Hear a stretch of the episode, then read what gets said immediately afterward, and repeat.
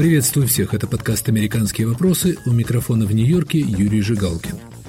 Сегодня мы говорим о драме на Капитолии и России. Есть ли поводы для злорадства в Кремле? Байден вакцинирован от иллюзий уроком перезагрузки? Больше умных санкций? Антиамериканизм теряет эффективность? О российских отзвуках событий последних дней президентства Дональда Трампа мы говорим с Андерсом Аслундом, сотрудником Атлантического совета в Вашингтоне, в прошлом советником российского и украинского правительств, Эриком Ширяевым, политологом из университета имени Джорджа Мейсона в Вирджинии и Ефимом Фиштейном, обозревателем «Радио Свобода».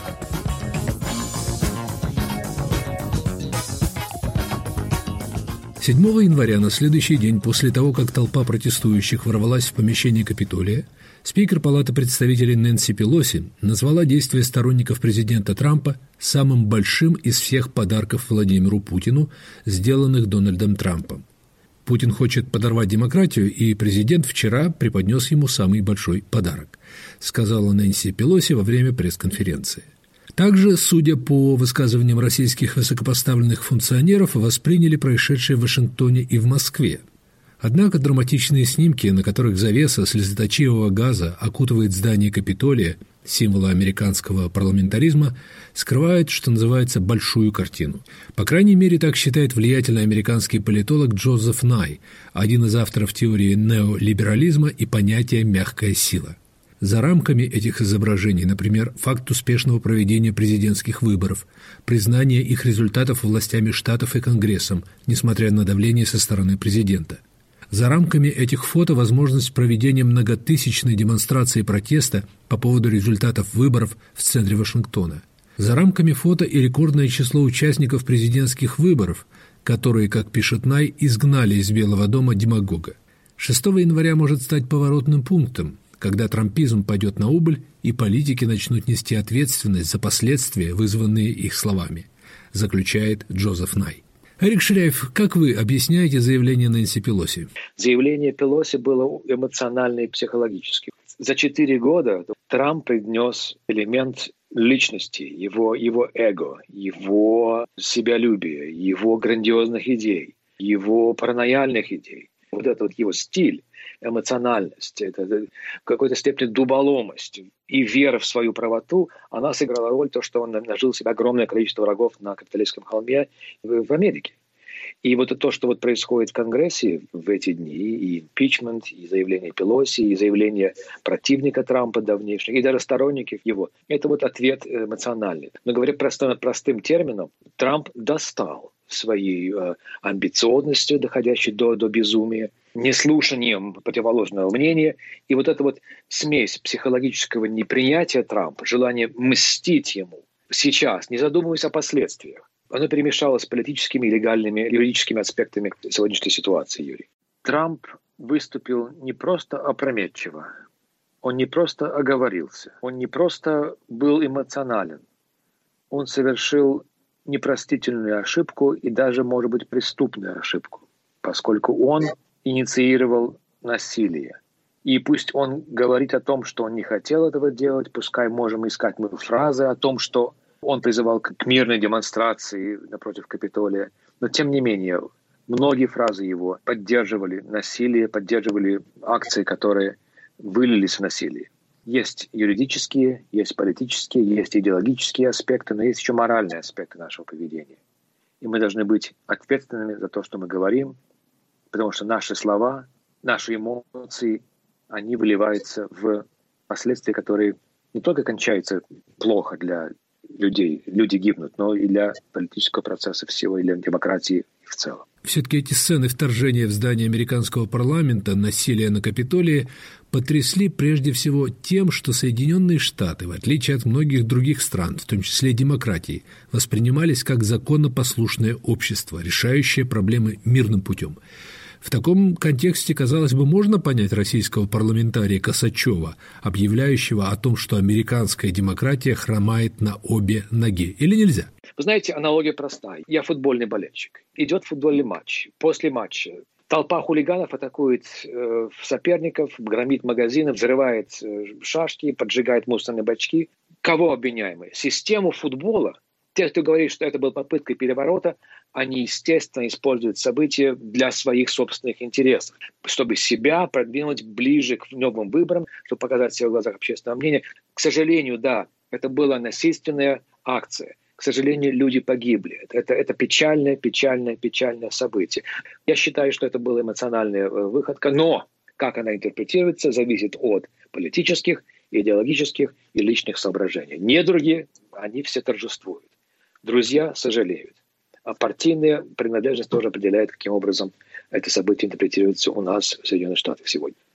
И я уверен, что через две недели, три недели пыль эмоциональная уляжется. Давайте посмотрим через три месяца, через четыре месяца вернемся к этому. Я думаю, что тема импичмента и тема того, что происходило в Вашингтоне, события плохие, трагические, неприятные. Но это отойдет на второй план, и другие проблемы станут более серьезными, более актуальными, более интересными. Интересно, что авторитетный американский политолог Джозеф Най, которого я только что цитировал, пишет, что в действительности эта самая мягкая сила, то есть привлекательность Америки в мире, переживет потрясение эпохи Трампа и даже окрепнет. Джозеф Най – прекрасный ученый, лично знаю его, и мы с ним говорили по этому поводу. Его позиция такова, что такие вот кризисы, они, они случаются постоянно в любом обществе и в американском тоже и студенческие волнения, и, и хиппи, и вьетнамская война. И там протесты против э, экономики Рейгана, и Никсон, э, кризис конституционный, связанный с ним, и проблемы с энергией Картером, когда цены поскочили в несколько раз, безработица усилилась. То есть позиция Джозефа Ная такова, что это было всегда, и это всегда разрешалось, и Америка выходила сильнее из этого, потому что основные компоненты американской мягкой силы всегда были связаны с американской экономикой, продуктами. А, и это культурные, и это, это и автомобили, это и это и software, это компании, это американские ценности – Э, который неправильно интерпретируется. Это ценности, это свобода, это индивидуальная свобода, свобода политическая, свобода экономическая. Конечно, с ограничениями, но тем не менее основные ценности свободы подразумеваются. И, конечно, американские действия во всем мире. И Най верит, что все это э, фундаментально. Есть мелкие проблемы, есть э, более крупные проблемы. Тем не менее, фундаментально эти, эти, эти американские мягкие силы, используя множественное число, я скажу, мягкие силы остаются в силе, Э, с приходом к власти Байдена администрации, это многие вещи пойдут на поправку. В прокремлевских российских СМИ заметно понятное, я бы сказал, злорадство при виде происходящего в Вашингтоне. Правда, возникает вопрос, хорошо ли происходящее в Вашингтоне для Москвы? Конечно, эмоционально это приятные вещи, когда у тебя соперника что-то происходит в его собственном доме, в собственной семье. Вы знаете, Путин очень хотел бы, с моей точки зрения, и хотя это открыто не говорится, восстановить свою репутацию в мире, которая потеряна. Кроме Верхней Вольты, и, там, Сирии и, может быть, Сербии, иметь хорошие отношения с Америкой было бы огромным козырем в руках э, российского правительства, и это действительно прибавило очков в их игре. Хорошие отношения с американским правительством, американским президентом, э, сделки, разговоры и, и даже политики, э, политические решения. Но с администрацией Байдена ожидать не приходится этого. Байден ни в коем случае никаких очков не наберет, улучшая отношения с Россией. Но посудите сами, Юрий, ну что Байдену нужно делать, для чего ему нужно улучшать отношения с Россией? Чтобы быть раскритикованным в Америке справа и слева? Чтобы потерять доверие союзников в Европе, которые восстановятся каким-то образом после Трампа, но тем не менее. Кстати, есть предположение, что ради примирения с Германией администрация Байдена не будет противостоять завершению строительства «Северного потока-2». Юрий, там много неизвестных. Э, выборы в Германии еще не прошли, не пройдут. Это нужно ждать, какая партия там к власти придет. Посмотрим с точки зрения прагматической ценности, насколько Америке выгодно не иметь Северный поток. Второй, э, зачем э, Байдену ослаблять позицию по поводу Северного потока? Это уже козырь в руках администрации Вашингтона. Терять его каким-то образом. Только если обмен на что-то дипломатический или политический. Да, Россия сегодня, в январе, не видится э, как в верхнем списке ценностей американской внешней политики на ближайшие год, два, три. Не видится это. Должны быть какие-то конкретные бенефиты обоим сторонам для того, чтобы развивать отношения. Таких бенефитов нет сегодня. Говорил Эрик Ширяев. Андерс Асланд считает, что приход в Белый дом Джо Байдена создаст массу трудностей и проблем для Владимира Путина. Путин ничего хорошего не хочет делать для России. У него никаких положительных экономических целей. Он хочет, чтобы экономический уровень остается то же самое в течение следующих 10 лет. Это что его план на 10 лет с июля прошлого года говорит, что он только хочет, что хуже будет за рубежом. Что это одно. Но другое, конечно, без Трампа будет президент, который говорит правду и который может критиковать Путина. Что после этого, когда Байден приходит к власти 20 января, это будет совсем другое. И мы видели все время, что Трамп пробует как только может не делать ничего против Путина или против России. Достаточно сказать, что Трамп никогда ни одним словом не критиковал Путина.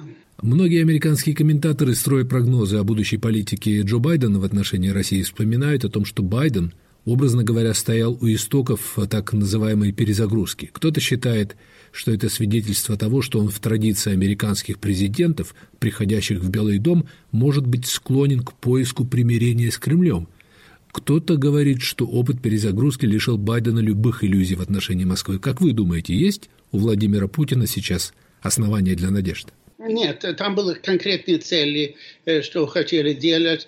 Тогда был Медведев президентом.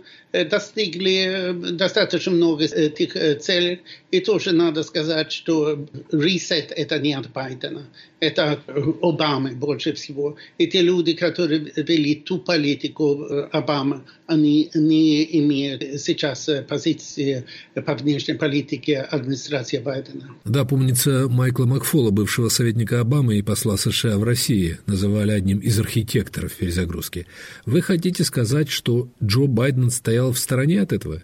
Это совсем у Байдена. Его люди – это Тони Блинкен и Салливан, и у них очень ясная позиция по поводу России, что они были за оружие для Украины. Те люди, которые были против, это был Обама сам больше всего. Деннис Макдона, который сейчас будет заниматься с ветеранами, и Бен Роудс, который не получил позиции, что там две разные стороны, и эта сторона, которая мягкая по поводу России, из-за того, что мало знала России, они не имеют важной посты сейчас по поводу внешней политики. Говорит Андерс Аслунд, к разговору с которым мы вернемся после рекламы. Самые интересные дискуссии из соцсетей. Подкаст «Цитаты свободы». Каждый понедельник и четверг я, Аля Пономарева, пересказываю вам самые важные дискуссии, чтобы вы могли не тратить время на чтение Фейсбука и просмотра Ютуба. Слушай подкасты «Радио Свобода» в iTunes, на Google Podcasts, в Яндекс Music, в Castbox и Spotify. Подкасты «Радио Свобода».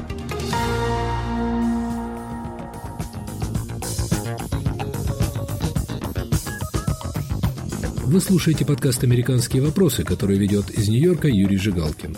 Драма на Капитолии и Россия. Есть ли поводы для злорадства в Кремле? Байден вакцинирован от иллюзии уроком перезагрузки? Больше умных санкций? Мои собеседники Андерс Аслунд, Эрик Ширяев и Ефим Фиштейн.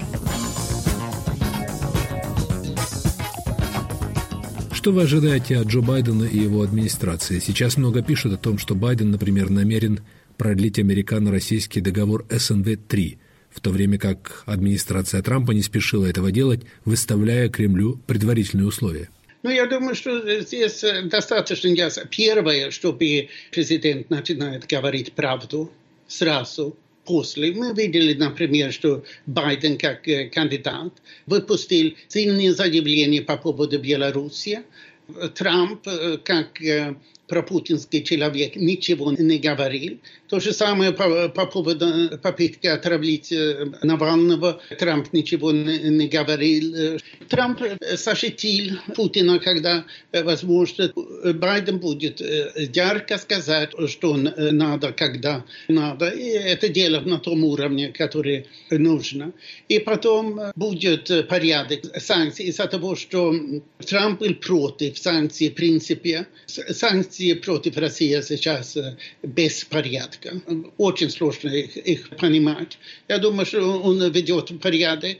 Потом третье, как вы говорите, будет уже переговоры как New Start Treaty. Там есть общее согласие, что это нужно, и тоже INF Treaty возможно. Это договор об уничтожении ракет средней и меньшей дальности. Да, который совершили Рейган и Горбачев в 1987 году. Надо просто совершить ремонт внешней политики из-за того, что Трамп это разрушил, сделал беспорядок. Что значит навести порядок в санкциях? Вы знаете, сейчас столько разных санкций.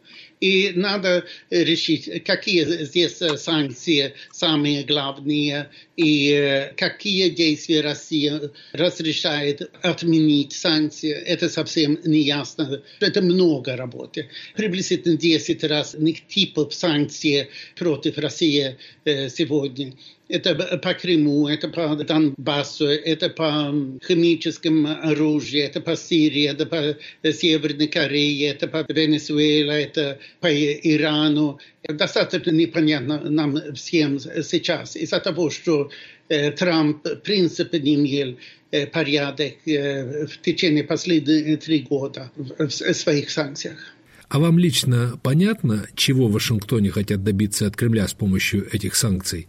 Они вводятся, что называется, на автопилоте, а их результаты не очень очевидны. Это о чем надо решить. Сейчас сегодня не имеют политику. Надо иметь политику, это что я говорю. Не можно сказать в течение минуты, что надо делать. Это серьезное размышление. Ну, например, против темных денег, против ингеренции в выборах, против кибера и так далее. Там много дел. И надо просто решить, что более важно, что мы можем делать реально и что имеет значение.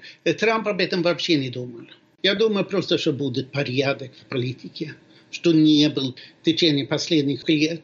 И тогда Кремле тоже легче будет понимать, что хочет Америка, что это не так выглядит, что Трамп хочет помогать Путину как только может, и все другие хотят действовать против России. Господин Асл, любопытно, что на видных ролях в администрации Байдена появляются люди, хорошо известные в России по временам Обамы – Заместителем госсекретаря по политическим вопросам станет Виктория Ньюланд, занимавшаяся Украиной в администрации Обамы. Пресс-секретарем Белого дома станет Джан Псаки, которая привлекала значительное внимание в России острыми комментариями в адрес Кремля в бытность пресс-секретарем Госдепартамента. И теперь ведь у нее будет самая заметная площадка в Америке – это люди, которые хорошо понимают Россию и Путина и не имеют никаких иллюзий, которые понимают, что Путин это просто авторитарный клептократ. Чего он больше всего боится, это демократия и прозрачность в международных финансах. Таково мнение Андерса Аслунда. Ефим Фиштейн считает, что противники Трампа недооценивают результаты политики его администрации в отношении России и, возможно, питают чрезмерные надежды на администрацию Джо Байдена. Действия президента Трампа были крайне антипутинскими.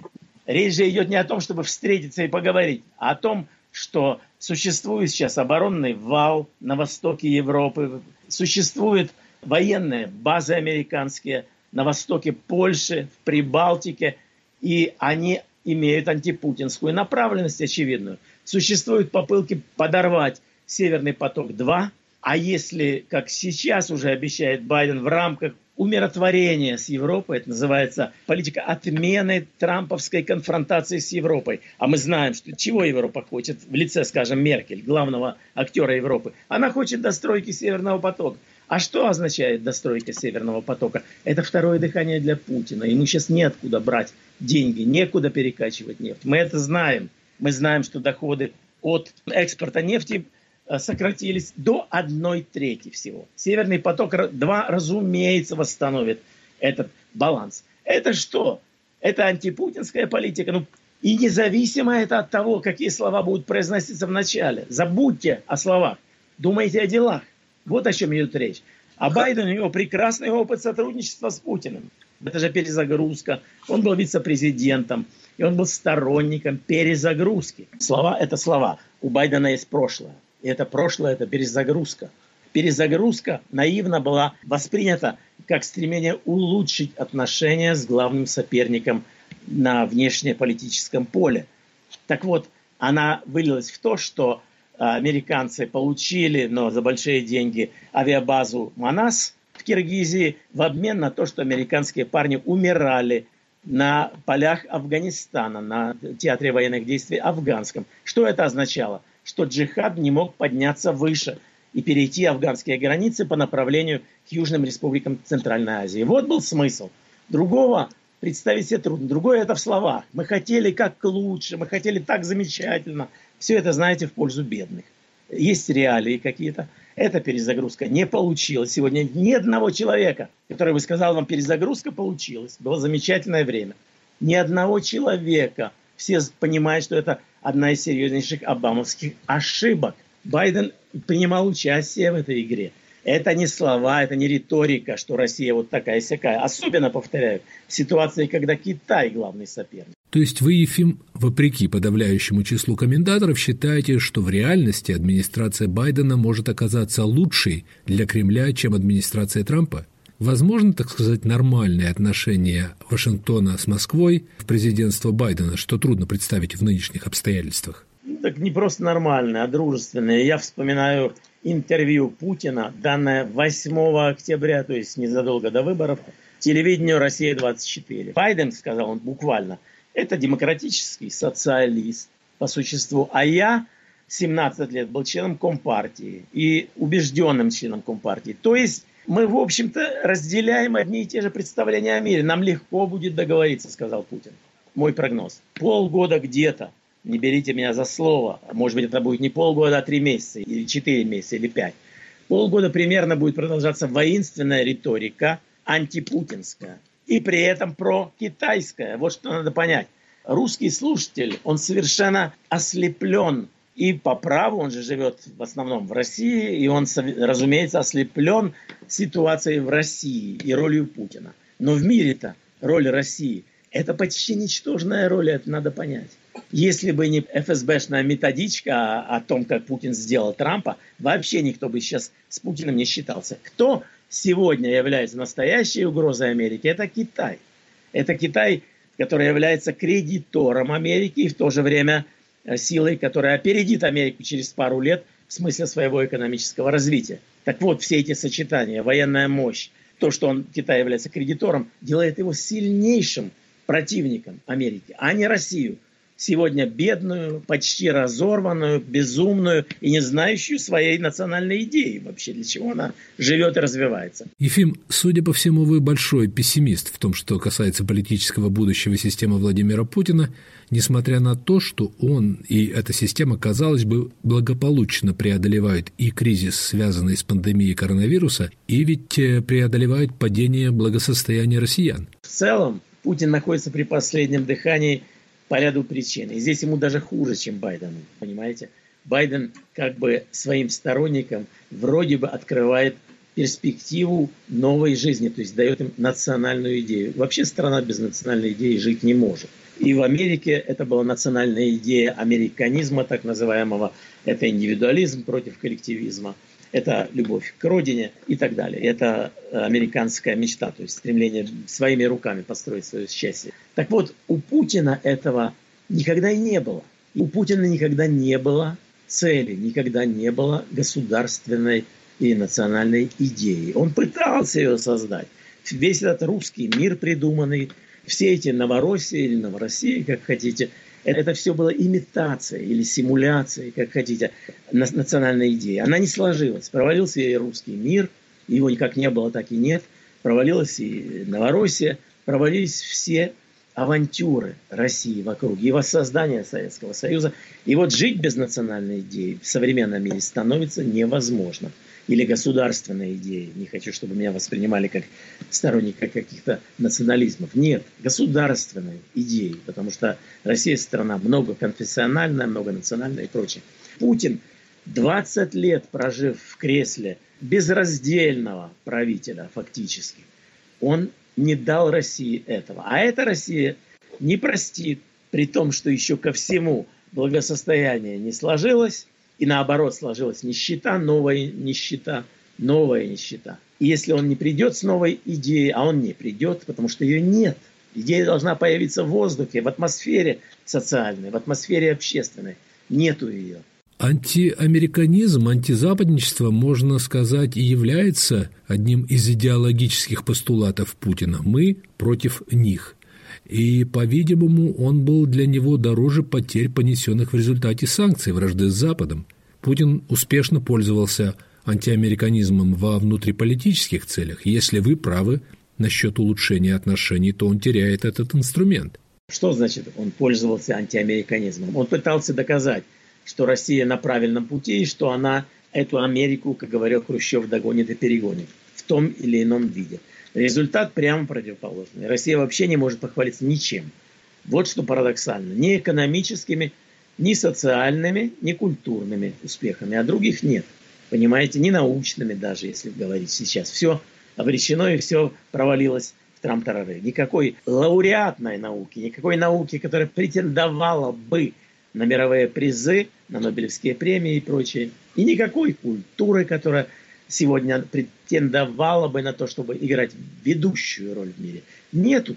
Об экономике помолчим. Так что в этом смысле антиамериканизм не задался. Он провалился фактически. А что дальше? А на что опереться? Сейчас, разумеется, и эту возможность ему бесплатно выдала американская действительность. Он может сослаться например, Америки, но только в негативном смысле. Ну, посмотрите, как они живут. А у нас худо-бедно, стабильность. Но это все, разумеется, э, или исчерпало, или исчерпывает себя очень быстро. Потому что долго не продержишься, только указывая на какие-то проблемы противника. Это был подкаст «Американские вопросы», который вел из Нью-Йорка Юрий Жигалкин. Драма на Капитолии и Россия. Есть ли поводы для злорадства в Кремле? Байден вакцинирован от иллюзий уроком перезагрузки?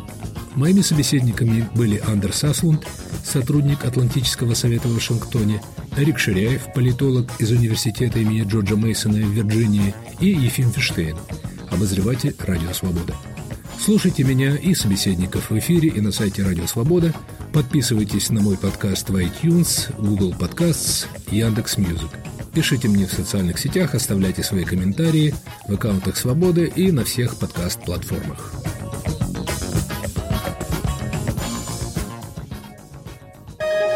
Студия подкастов «Радио Свобода».